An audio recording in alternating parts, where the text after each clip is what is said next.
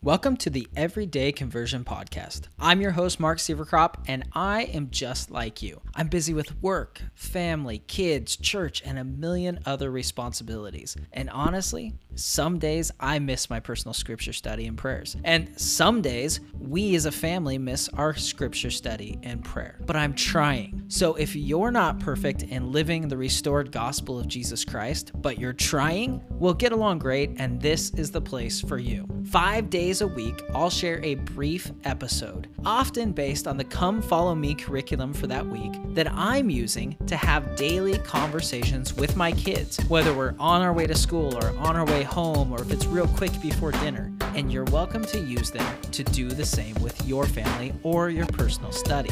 Just know that the views and opinions I share are mine alone and do not represent the official doctrine and viewpoint of the Church of Jesus Christ of Latter day Saints. Now let's jump right in with today's episode.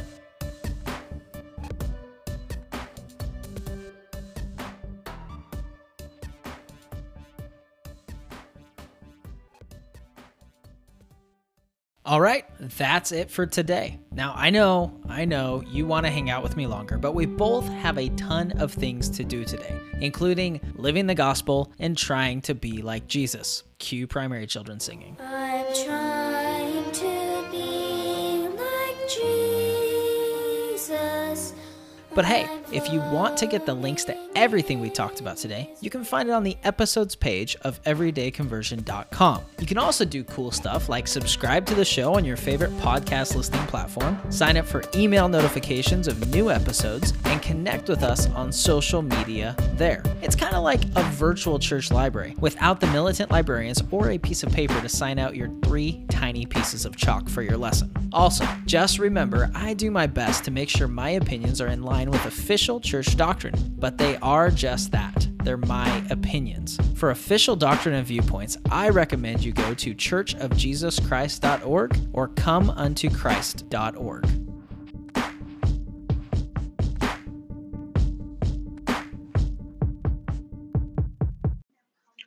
All right, welcome back to the Everyday Conversion Podcast. This is episode 131 and I am getting my vehicle worked on. So if you hear phones ringing in the background, people talking, that is what's going on.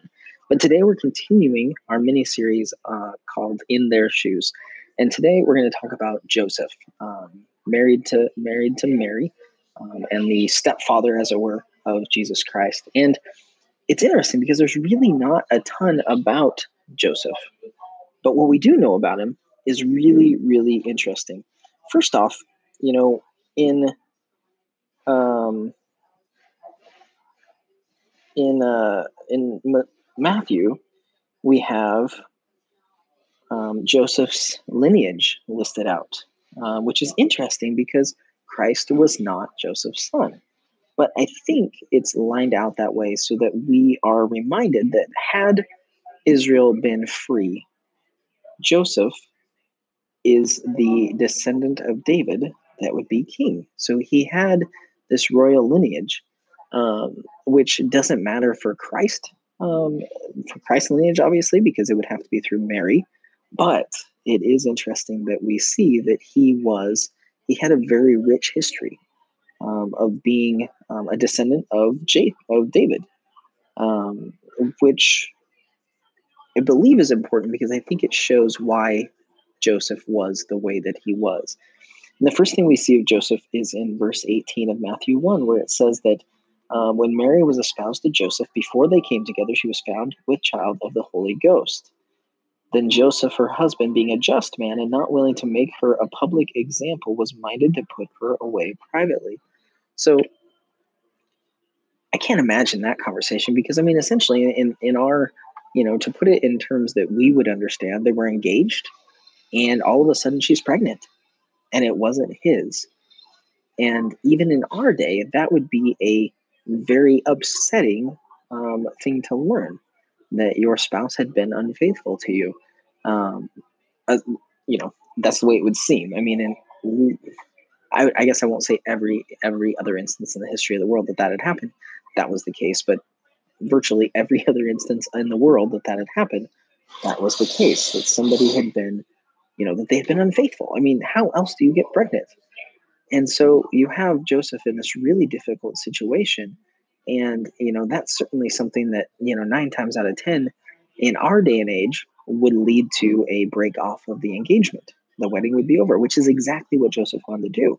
But I did some digging and there's a, there's a, article that I'll link to in the show notes at everydayconversion.com forward slash 131 um, called um, called He Was a Carpenter's Son, What We Know About Joseph. And it's on comeuntochrist.org. It's on their blog. And it explains, and I'd heard this before, but it was good to find it again. But it says, according to the times and customs, so in our day, you know, this would definitely be a break off the engagement. We're no longer getting married because you cheated on me. It says, according to the times and customs, Joseph had the right to have Mary punished and even put to death by public stoning. So this was very serious. I can't imagine what that conversation was when Mary tells him, "Hey, by the way, I'm pregnant, and I, I you're not going to believe what what this is." I I imagine that she must have told him what the angel had told her.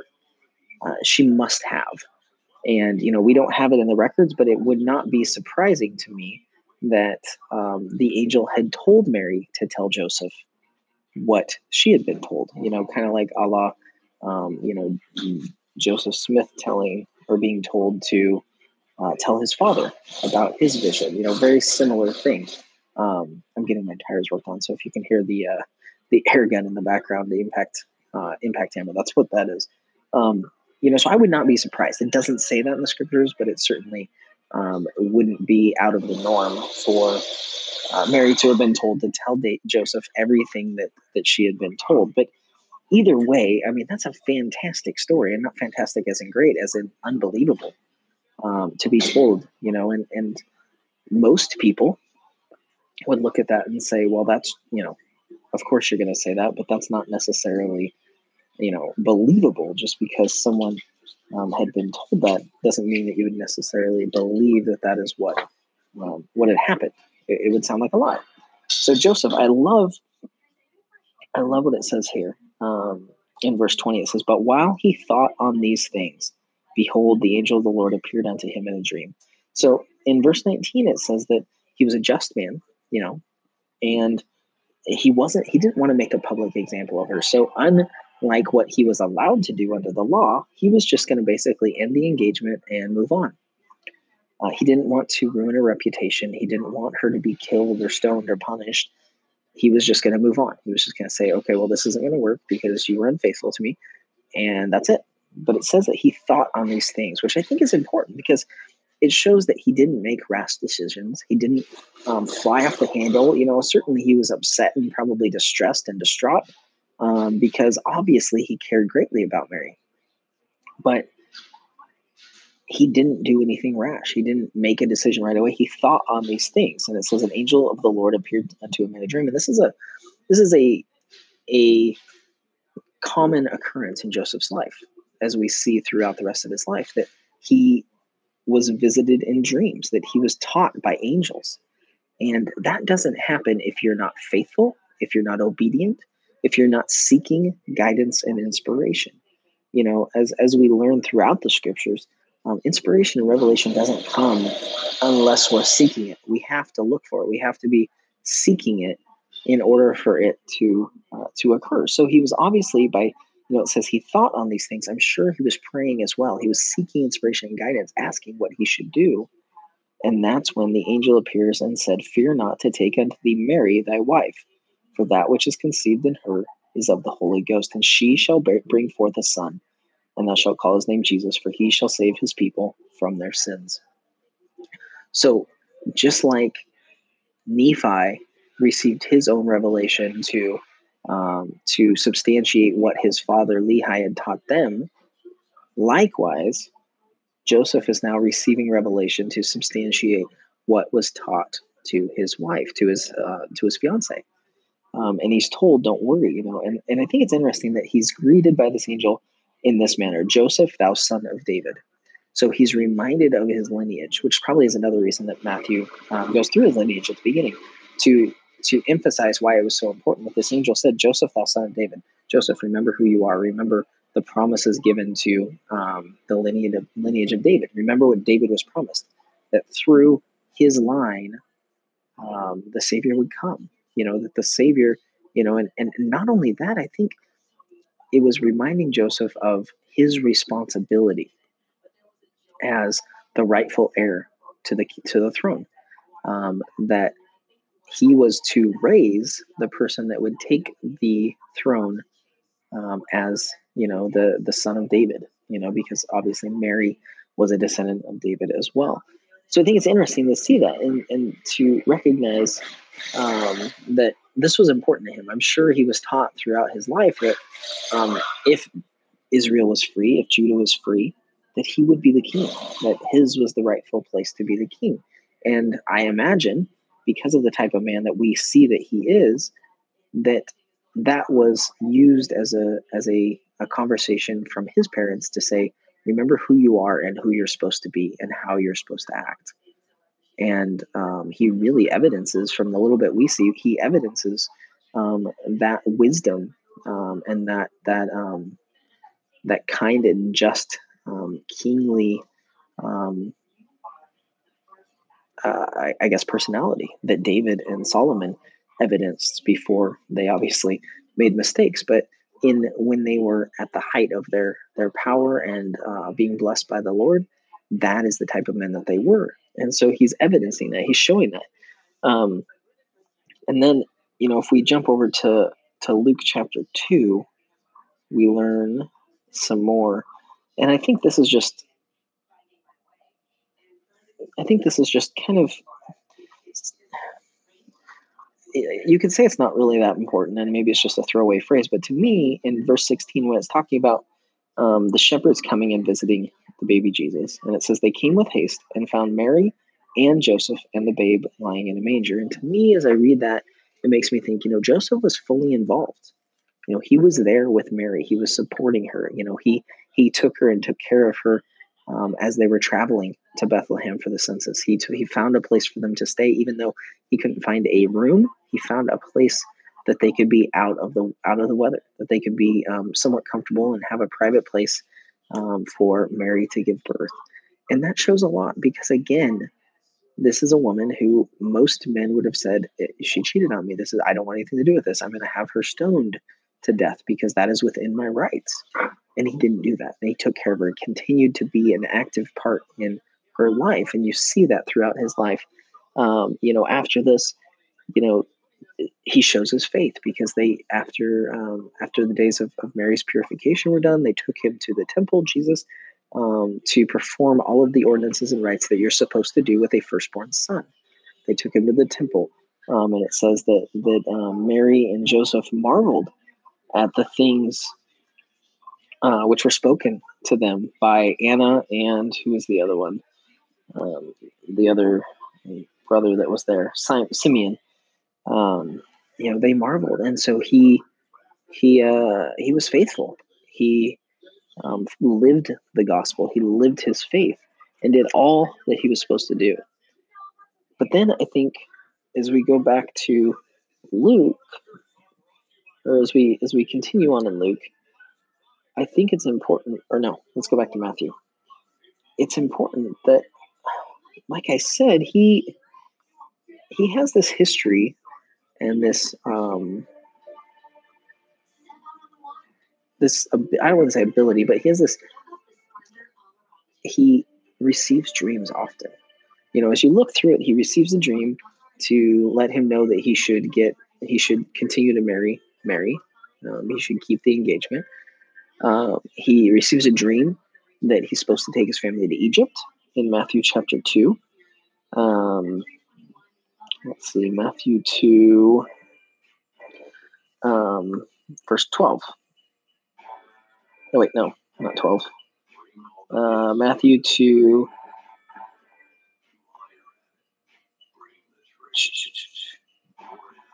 Verse 13. Um, he receives a dream that he's supposed to take his family into Egypt. And then in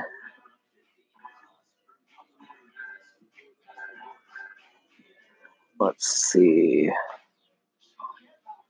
in verse 19 he receives a dream 19 and 20 that he should return to jerusalem that herod is dead and he should return and then in verse 22 he's warned in a dream that he should um, not return um, to where he was headed, but go to Nazareth and build his life there. So Joseph has this history of dreams, and I think what it teaches is, for me, it's it's evidence that Joseph was he sought inspiration and guidance in every aspect of his life, especially in his family responsibilities. You know, um, I'm I feel like I'm a fairly good person. I've never received a dream. Like I've never had an angel appear to me in a dream. Joseph had it happen four times that we know of. My guess is it probably happened more than that, and it's just not recorded because he's a man that sought revelation and inspiration and guidance at every turn. He was always looking to be guided and led in his family responsibilities. And what an amazing example that is um, for us to follow. You know, that he was always looking to be guided, he was always looking to be um, taught um, and shown what he should do. And no doubt, throughout um, those travels to Egypt and the travels back, you know, there's there's certainly um, dangers I'm sure that that happened along those routes and robbers and and everything else.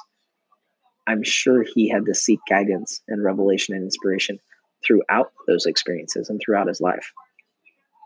And I think the final thing about about Joseph that really I think solidifies who he was is when he when when Christ is 12 years old and they go to the temple and they're coming back and they lose um, they forget Jesus in Jerusalem, which by the way make always makes me feel like a better parent because it's like okay well if if the the mother of Jesus the mother of the Son of God can forget him and not know he's gone for three days well then I'm not doing as bad of a as parenting as I, I sometimes think I am because I've never left my kid for three days. Um, not that I'm saying that Mary and Joseph were bad parents by any means. It just helps me realize that you know we all lose our kids sometimes. Um, but when they find him, it's interesting what Mary says. She says, "His mother said," it says, "His mother said unto him, Son, why hast thou thus dealt with us? Behold, thy father and I have sought thee sorrowing." And to me, the fact that she addresses Jesus when he had been missing and says, Thy father and I, meaning Joseph and I, you know, why have you done this to us? Why have we been so worried about you? To me, is evidence that he, in every single instance and aspect that he could, he was a father to Jesus. He acted like a father. He taught him, he played with him, he raised him, he counseled him, he guided him. He was actively involved, so much so that Mary referred to him as his father. And what an amazing example that is to take a child that's not yours um, and to treat him as if he's yours. You know, I, I'm not, you know, my wife and I have been, have been married and all the kids are ours, but I see friends of mine who have blended families for whatever reason, whether it's through death or divorce or whatever. And I've talked to some of them, and I know it's very, very difficult um, to not be the parent of a child and then still treat them that way and to have the child treat them, treat you that way.